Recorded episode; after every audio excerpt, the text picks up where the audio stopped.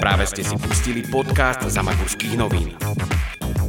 Dobré ráno vám prajeme z Ramagu ateliéru a nahrávame pre vás práve dnes nový podcast, ktorý bude opäť z knihy Zamagurské noviny kniha rozhovorov a bude to e, rozhovor s pánom Albinom Bizubom, ktorý sme uskutočnili a ja práve listujem v tejto knihe. Ja to viem, ja to viem. Vieš to? Á, Simonka sa ozvala. Sme tu aj so Simonkou Marhevkou. Simonka, kedy to bolo?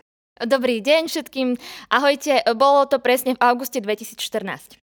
Áno, bolo to v auguste 2014 a my si uh, týmito nahrávkami pripomíname uh, rozhovory, ktoré uh, sme zaznamenali uh, nielen v mesačníku Zamagurské noviny, ale potom neskôr aj v knihe Zamagurské noviny, kniha rozhovorov. Dnešný podcast je pre nás niečím špeciálny pretože dnes ho nenahrávame iba uh, so Simonkou, ale je tu s nami aj Igor Valkovský, ten je za mixážnym pultom a som veľmi rád, že sme mohli technickú stránku týchto podcastov zveriť do jeho rúk a preto Igor, vítaj a sme radi, že uh, tieto podcasty od dnes budú také veselšie, lebo uh, sa stále na nás usmievaš. Áno, ja som chcela, chcela teraz povedať, že Igor sa usmieva od ucha k uchu, alebo od sluchadla k sluchadlu. Áno, od sluchadla k sluchadlu.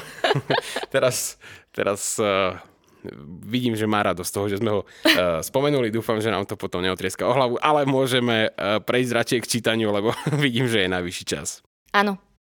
Tento podcast je zadarmo. Podporiť ho však môžete formou SMS na číslo 8866 v tvare Ramagu. Cena jednej SMS sú 3 eurá. Ďakujeme. Spomenul som, že teda pôjde o uh, pána Albína eh, Bizuba. My, my ho voláme Ujo Albín, pretože uh, je to človek nám blízky a jeho životný príbeh ma inšpiroval veľmi v tom, že uh, je to človek, ktorý musel v mladosti odísť z, zo svojej domoviny, zo, zo svojho domova, pretože uh, režim, ktorý vtedy vládol uh, v našej krajine, nebol práve prajný niektorým aktivitám možno mladých ľudí alebo ideálom mladých ľudí. A tak e, sa pán Albin Bizub so svojou manželkou Margitou rozhodli, že chcú žiť e, slobodnejší a možno hodnotnejší život v Spojených štátoch. E, Simonka, zreferoval som to aspoň trošku podľa toho, ako to bolo? Ja myslím, že áno. A ešte som si teraz spomenula, keď si o tom hovoril, že ty keď si sa dozvedel tento príbeh, ja som ti o ňom hovorila už skôr, pretože Ujo Albin je vlastne môj Ujo, lebo tá Margita, jeho manželka, je sestra môjho otca a ty si mi raz eh, povedal, že to je príbeh hodný filmového plátna. Je to pravda. Myslím si, že je to príbeh hodný e, filmového plátna. Ja som veľmi dlho aj s Ujom Albinom a tetou Markitou hovoril o tom, že by to bolo fajn natočiť, ale oni pri všetkej skromnosti e, povedali, že OK, že správame radšej, radšej rozhovor a že nie sú asi úplne pripravení na to, čo všetko treba absolvovať e, z spoj, spojitosti s nakrúcaním. Nie je to úplne komfortné pre ľudí, o ktorých sa napríklad film točí, lebo sa ide pomerne do hĺbky, ale ja som rád, že ľudia sa s nami delia takýmto spôsobom a že nám poskytnú svoj rozhovor, lebo to je veľmi dôležité. A týmto chcem poďakovať každému, kto sa rozhodne poskytnúť rozhovor za Magurským novinám, pretože treba prekročiť istú e, čiaru svojho komfortu a podeliť sa e, s ľuďmi o svoj životný príbeh a, a podobne. A to nie vždy uh, sa nachádza s pochopením u všetkých respondentov, takže tí, ktorí ste nám poskytli rozhovor, ďakujeme veľmi pekne a my si už ideme čítať. Pán inžinier Albin Bizu. Ako je zvykom, ja budem čítať odpovede a Simonka bude čítať otázky. Ideme na to. Nikdy som neveril tomu, že sa raz vrátim. Nikdy som neveril, že padne režim. Žil som v ňom 28 rokov. Neveril som, že môže prísť zmena. Inžinier Albin Bizup. Tento mesiac prinášame vzácný rozhovor s emigrantom, človekom, ktorý nezniesol tyraniu komunizmu a rozhodol sa riskovať svoju kožu útekom na západ. Dodnes nedá na Ameriku dopustiť a tvrdí, že nikto, kto tam nežil, ju nemá právo hodnotiť. Táto krajina mu poskytla to, čo mu bolo na Slovensku odopreté. Slobodu. Spolu s manželkou Margitou sa ako mladí ľudia v priebehu niekoľkých hodín rozhodli emigrovať. Svojim konaním tak vytvorili životný príbeh, ktorý nie je možné obsiahnuť v tomto rozhovore. Verte, že je hodný filmového plátna. Prednedávnom sa po 35 rokoch vrátili domov. Sú hrdými občanmi Spojených štátov, no chuť domova ich predsa len zlákala do vlasti. Amerike však ešte nepovedali posledné slovo. Onedlho sa znovu chystajú aspoň na krátku návštevu svojej druhej domoviny. Opustiť domov, rodičov, všetko, čo má človek rád, to nie je len tak. Musela to byť silná motivácia. Čo stálo za vašim rozhodnutím? Dobrá otázka. Bol to jednoznačne politický systém v Československu. Mal som veľmi veľké problémy s komunistami. Hral som v kostole, robil som big beatové omše a celá mládež spievala s nami. To im neskutočne vadilo. Schválne ma predvolávali na výsluch, na Vianoce, na štedrý deň. Mali sme štedrú večeru a oni prišli a zobrali ma so sebou, aby ma vypočúvali. Bolo toho naozaj pokrk. Ťažko to všetko menovať. Skrátka, robili mi neznesiteľné problémy. Ako sa vám podarilo utiecť? Vtedy ľudia od nás chodili na dovolenku do Bulharska. Nikola Čaučesko vtedy vyhlásil, že kto pôjde cez Rumunsko, musí platiť za benzín v dolároch. Nakoľko Slovensko vtedy nemalo dostatok dolárov na výmenu, otvorili hranice cez Jugosláviu. Za tri týždne takto ušlo 10 tisíc ľudí. Musíš mať na to guráž. Odišli sme tak, že sme nechali všetko tu. Topánky, nohavice, košeľa a plavky. To bola naša výbava. Akože ideme do Bulharska na dovolenku. Rozhodli sme sa za dva dní. Prišla šanca a museli sme konať. Vzal som manželku a odišli sme. Utiekol s nami aj môj brat Ruben. Rozmeňme váš útek na drobné. Jednoduché to asi nebolo. Bol to zázrak. Vybavili sme pasy, zmenili sme nejaké peniaze ako každý, keď ide na dovolenku. Cez Košice sme išli do Maďarska. Prespali sme na Balatone. Keď sme prišli na maďarské hranice, dali nás aj s autom na kraj, premohol nás strach. Mysleli sme si, že niečo tušia. Medzi tým sa však menili služby. Prišiel nejaký mladý chlapec a opýtal sa nás, či aj my ideme do Budapešti na futbal. My sme samozrejme povedali, že áno. Tak nám odvetil, že nemusíme čakať, že máme pokračovať v ceste. Sľúbili sme mu, že keď sa budeme o pár dní vracať, tak mu povieme, ako bolo. Odvtedy sme mali takéto šťastie na každej hranici. Na druhý deň sme teda pokračovali na Juhosláviu.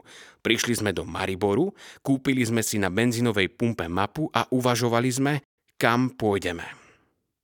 Hodili sme si korunu a vyšlo nám Rakúsko. Vymysleli sme si príbeh, že sa nám kazí auto. Požiadali sme ich o víza na jeden deň, aby sme si dali to auto do poriadku. Prišli sme do Grácu na benzínku a mysleli sme si, že sme pri Tuzexe. Úplne iný svet. Nevedeli sme, kam máme ísť. Vybrali sme sa teda do Viedne. Tam sme si zobrali nocľah a pýtali sa nás, kedy sa vraciame. My sme im povedali, že sa už nechceme vrátiť pochopili nás a odporúčili nám, aby sme sa ako utečenci prihlásili na políciu. Tak sme aj urobili. Všade tam boli české a slovenské autá, všetci utekali. Poradili nám, čo a ako máme robiť, že máme prísť na tú medzinárodnú políciu na druhý deň ráno o 6. Prišli sme teda až na imigračný kemp. Samopaly v rukách, výsluch, karanténa, odber krvi. Či nie ste špión a podobne. Boli tam emigranti z celého sveta. Potom, čo nás preverili, dali nám izbu, kde bolo 49 ľudí, sami Albánci, cudzinci. Spali sme tak, že sme celú noc držali kufre v rukách. Pýtali sme sa ich, ako dlho tam sú. Jedni 3 mesiace, ďalší 6 mesiacov, ďalší rok. Boli tam košičania, ktorí chceli ísť do Austrálie s tromi malými deťmi. Čakali rok na to, aby mohli vycestovať. Systém bol taký, že si mal buď človeka tam, kde si chcel vycestovať, ktorý podpísal, že ťa príjme, alebo si musel čakať, kým ti niekoho nájdu. V prvom tábore sme boli so šťastím iba dve noci. Toľko tam prichádzalo ľudí, že museli zobrať rodiny s deťmi inám. Tých táborov bolo veľa a nikto netušil, kam ho zoberú. Oni, nakoľko videli tri rovnaké mená, teda Bizup, Bizup, Bizup, mysleli si, že sme rodina s malým dieťaťom. Vzali nás na ubytovanie vo Viedni, ktoré vyzeralo ako pionierský tábor. Iba že to neboli stany, ale murované izby. Po týchto hrozných dňoch ste museli uvažovať rôzne. Nevedeli ste teda, ako dlho to všetko ešte potrvá. Nenapadlo vám vrátiť sa? Kam by sme sa vracali? Do basy? Nemohli sme sa vrátiť. Nebola cesta späť. Upozornili nás na to, aby sme neotvárali ústa, že sem chodia komunistickí špioni. Kradli tam deti, aby sa rodičia za nimi vrátili do Československa. Rodičia prišli a zatvorili ich za ilegálne opustenie krajiny. My sme boli odsúdení na 18 mesiacov. Takže sa stačilo vrátiť a boli by sme za mrežami. Kto vedel o vašom odchode? Stihli ste sa aspoň rozlúčiť? Nebolo žiadne lúčenie. Naši rodičia vedeli, že ideme, i keď tomu nechceli veriť. To bolo slz. Naozaj nikto iný nevedel o tom, že odchádzame možno navždy. Moja manželka pýtala len rúženec do ruky a od toho momentu plakala neustále, až kým sme neprišli do Balatonu. Vtedy nám došlo, že návrat neexistuje. Ako to bolo v Rakúsku? Koľko ste čakali na odlet? Čo tomu predchádzalo? Nemali sme veľa informácií. Mali sme pri sebe akurát 500 dolárov. Myslel som si, že kúpime lístky do Ameriky a ideme. Vtedy stál jeden lístok 200 dolárov. Samozrejme, že nám vysvetlili, že to nejde len tak jednoducho. Potrebujeme vraj víza. Tak eh, kde ich zoženiem? Žili sme našťastie medzi ľuďmi s rovnakým osudom ako my. A preto nám vo všetkom poradili. Nasmerovali nás na AFCR, to bol Americký fond pre československých uprchlíkov. Hneď sme sa tam vybrali. Mali sme tam aj dosť známych. Veď sme v tých kempoch utečeneckých vo Viedni strávili 5 mesiacov. Dávali nám peniaze, oblečenie, stravu. Krajania, ktorí sú v Amerike, vytvorili fond pre tých, ktorí chcú újsť, aby im pomohli. Od emigrantov sa dozvieš všetko, kde sú lacné mandarinky, ako sa telefonuje cez telefónne búdky zadarmo. Stačilo zobrať zapaľovač, strčiť ho na verejnom telefóne na správne miesto, vytvoriť iskrov skrat a už ti nabiehal kredit na volanie. Ale dvaja ľudia čakali po bokoch telefónnej búdky, aby nás nepristihli. No a na tom AFCR sme vyplnili papiere, kam chceme ísť. My sme boli rozhodnutí pre Ameriku. Vybavili nám všetko. Víza, rakúske pasy, rakúske pracovné povolenie. Stále mám tieto dokumenty odložené. Kúpili nám dokonca aj lístok. S tým, že keď prídeme do Ameriky a zarobíme peniaze, vrátime ich. Mal som tam bratranca. Ten sa však bál podpísať papier, ktorým za teba garantuje a príjma ťa. Keď si mal takýto papier od známeho, tak si sa tam dostal skôr. Otec mal však známeho v Amerike, tak ten nám to nakoniec podpísal Zaručil sa za nás. Bratrancová manželka však mala brata, ktorého žena pracovala pre guvernéra v New Jersey. A i keď sme už mali všetko vybavené, boli sme na zozname a museli sme čakať na odlet. My sme však stále apelovali cez toho bratranca, či tomu nevie nejako pomôcť. A ten oslovil guvernéra, ktorý napísal list do Viedne a ako náhle vo Viedni list dostali, do 24 hodín sme boli v Spojených štátoch amerických. Potom sme v štáte New Jersey žili 35 rokov. Ako sa začal váš život v USA? Najprv sme žili v domácnosti u bratranca, kde nás bolo 10. Ostali sme tam viac ako dva mesiace. Začiatky boli neuveriteľne ťažké. Ľudia si mysleli, ako sa máme skvelo. To sa nedá ani opísať. Po anglicky sme nevedeli ani ceknúť. Vedel som napočítať asi do 5. Prvé peniaze, ktoré sme zarobili, sme dali ako depozit za vlastné bývanie, jednoizbový byt. Bratranec nám našiel prácu. Pracoval som v strojárskej fabrike, rovnako ako tu, vo vagonke. Brúsili sme, rezali sme, bolo tam zo pár Poliakov, tak sme sa zhovarali po poľsky. Manželka pracovala v niečom podobnom ako sú papierne alebo tlačiarne. Neskôr išla do inej fabriky, kde cínovali nejaké súčiastky pre ponorky, pre vládu. Počas celého nášho života v Spojených štátoch sme žili v meste Parsipany.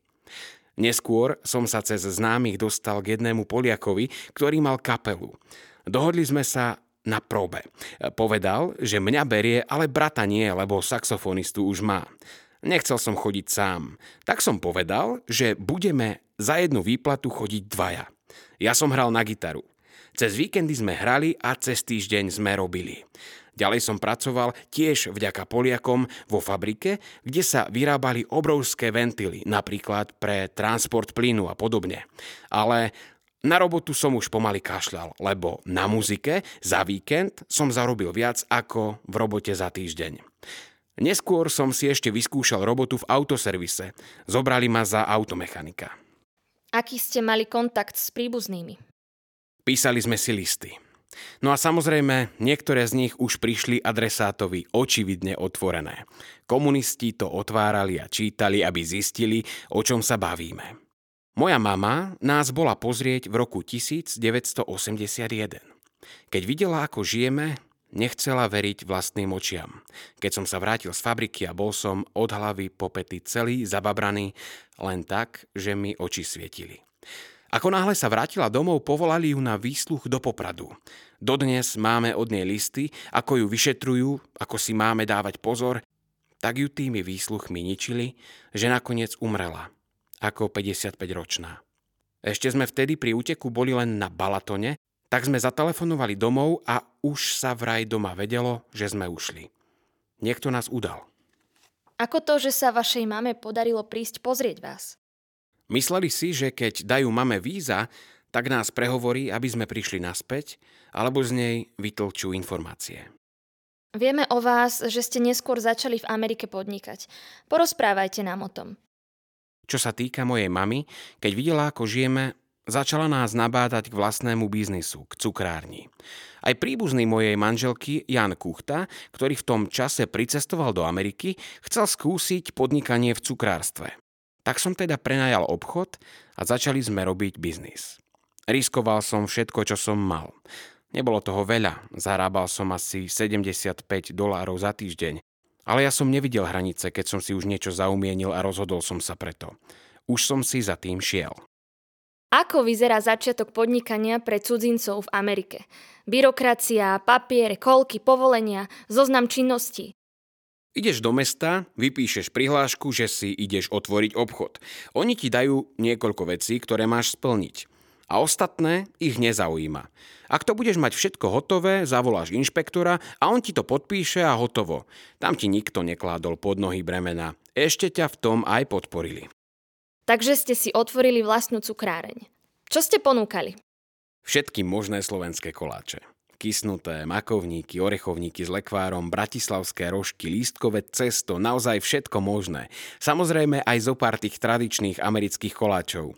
Moja manželka mala veľký talent, ona to robila skvelo. Ja som síce vtedy nemal prax v biznise, ale v tom meste vtedy nebolo nič podobné ako naša cukráreň. Tak to celkom išlo. Mali sme známych, ktorí mali reštaurácie, kluby a podobne. Tam sme im doniesli na ochutnávku naše zákusky. Chutilo im to, tak objednávali. Rovnako sme sa špecializovali na svadby. Mal som web stránku weddingcakesforyou.com a cez ňu nás kontaktovali. Samozrejme, v našej cukrárni si mohli hostia sadnúť, dať si kávu a koláč a podobne. Oni tomu ale nerozumeli, mysleli si, že tie stoličky a stoly sú tam na predaj. Tak sme ich naučili, nech si sadnú a dajú si koláče. Piekli sme pre československé aerolínie, pre ambasády a takto sme sa spoznali s Karlom Gotom, Ivanom Gašparovičom a mnohými inými osobnosťami. Ten biznis sa budoval sám. Na svadbe máš 100 ľudí a keď im to chutí, tak si dajú medzi sebou vedieť. Neskôr sme až nestíhali. Piekli sme ja a moja manželka, samozrejme zamestnávali sme predavačov. Ja osobne som nevedel absolútne piesť, ale keď už som dal do toho všetky svoje peniaze, nič iné mi neustávalo, len sa to naučiť. S cukrárňou ste však skončili. Jednoducho ste ju zatvorili. Nechceli ste pokračovať ďalej? Nezatvorili sme. Predali sme to. Vieš, ako sa to robí. Vybuduješ a keď je to na najvyššej úrovni, tak to predáš. Vezmeš profit a utekáš. Už som mal aj toho dosť.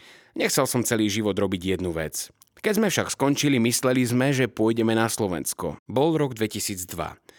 Mali sme tam však už vlastný dom, ale vtedy domy len tak nešli, tak sme to nemohli ľahko a výhodne predať. Tak sme sa vrátili.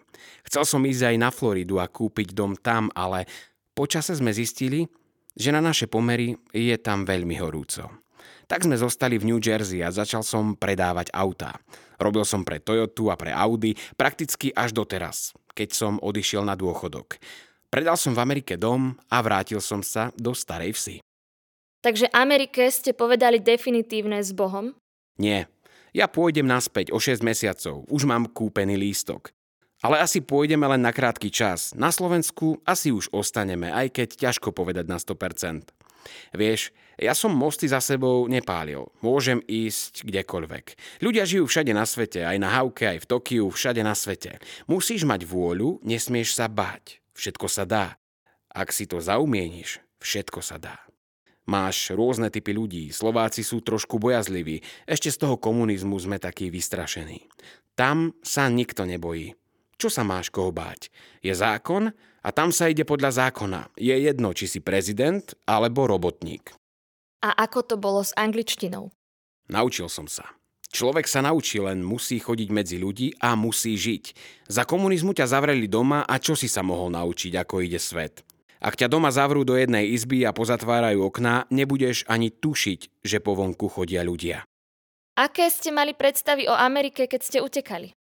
Úplne iné. Nikdy som tam nebol, tak aké môžeš mať predstavy? Len som prišiel do Rakúska a už som zistil, že západ je úplne iný. Stretol som tam Slováka, ktorý tam žil 15 rokov. Presviečal ma o tom, že tu si môžeš povedať, čo chceš. Ja som mu neveril ani slovo. Tak ma zobral kde si na ulicu a stretli sme policajta. No a ten môj známy mu vraví, že jeho nadriadený policajný prezident je idiot. A ten rádový policajt kývol ramenami, že čo to jemu hovoríme, že nech to ideme povedať priamo jemu. Až vtedy som pochopil. Podobná situácia by vtedy na Slovensku skončila zle. Sedel by si za to. Kedy ste sa chceli vrátiť? Rátali ste vôbec s možnosťou, že bude možné sa beztrestne ukázať doma? Nikdy som neveril tomu, že prídeme naspäť. Nikdy som neveril, že padne režim. Žil som v ňom 28 rokov, neveril som, že môže prísť zmena. Mám kamaráta, ktorý odtiaľ išiel preč a už sa nikdy nevrátil. Nemá záujem tu prísť. Nebolo vám ľúto rodiny? Toho, že ich už možno neuvidíte? Prišiel som po desiatich rokoch a všetci boli mŕtvi. Otec, mama, babka, teta. A potom všetkom ste svoje rozhodnutie neľutovali? Nie. Ak raz urobíš rozhodnutie, musíš ho rešpektovať. Pozerá sa dopredu. To, čo bolo, sa už nevráti. Zabudni na to a pozeraj sa stále dopredu. Teraz ste na Slovensku a začínate si užívať dôchodok. Máte však ešte nejaké plány? Čo budete robiť v najbližšej dobe? Uvidím, ešte neviem. Sám ešte neviem, aké sú tu možnosti, ale ja doma sedieť nebudem. Nedá sa to tak, že prídeš a rozhodneš sa. Najprv musíš prísť, znovu sa zoznámiť s tým, čo tu je a zistiť, odkiaľ vietor fúka. Čo budem robiť? Pozerať z okná, piť pivo? Takto sa zabiješ. Musíš ísť medzi ľudí, aj keď už pracovať nemusím, lebo nepotrebujem, ale ja neobsedím na mieste. Vyskúšajte ročné predplatné mesačníka za Magurské noviny. Cena ročného predplatného je 20 eur. Viac na www.zamagurského.sk Takto bol rozhovor uh, s pánom inžinierom Albinom Bizubom a nezhovarali sme sa uh, teda len s ním v ten moment, pretože uh, vedľa nás sedela jeho manželka Margita. A musím povedať, že keď čítam tento rozhovor, mám veľmi podobné pocity ako pri našej poslednej divadelnej hre, ktorá vznikla na základe skutočnej udalosti. A kto vie, možno, že takýto príbeh ktorý, ktorý je plný zaujímavých vecí a hlavne ten životný príbeh na mnoho vecí upozorňuje. Ja si myslím, že je hodný aj ďalšieho spracovania a mne to stále nedá. Ja sa stále budem pokúšať o to, aby tento príbeh mohol vzniknúť aj ináč ako formou rozhovoru. Chceš natočiť dokument? Alebo urobiť divadlo? Ja neviem. to už je na tebe. Nechajme, uvidíme, čo život prinesie. Každopádne, ďakujeme, že ste počúvali tento podcast s nami. Tento rozhovor patrí k mojim najobľúbenejším, ale prichádzajú ďalšie rozhovory, pretože kniha rozhovorov zamagurských novín sa síce prelomila našim čítaním do ďalšej polovice, ale tých rozhovorov ešte zo pár ostáva. Simonka, ďalší rozhovor je na pláne. Máš to vzadu? Áno, práve to čítam a na budúce si prečítame rozhovor s pánom inžinierom Štefanom Dankom z Červeného kláštora. Áno, z Červeného kláštora. Pán inžinier Štefan Danko dlho pôsobil ako šéf štátnej ochrany prírody Pieninského národného parku a nedávno vyhral súťaž. Sivonka, ty si o tom písal článok? Áno, áno, robili sme s pánom Dankom taký kratučký rozhovor, pretože vyhral súťaž o najlepší medovicový med na Slovensku. A to posudzoval zväz včelárov, uh, ak sa nemýlim. Nemýliš, áno. OK.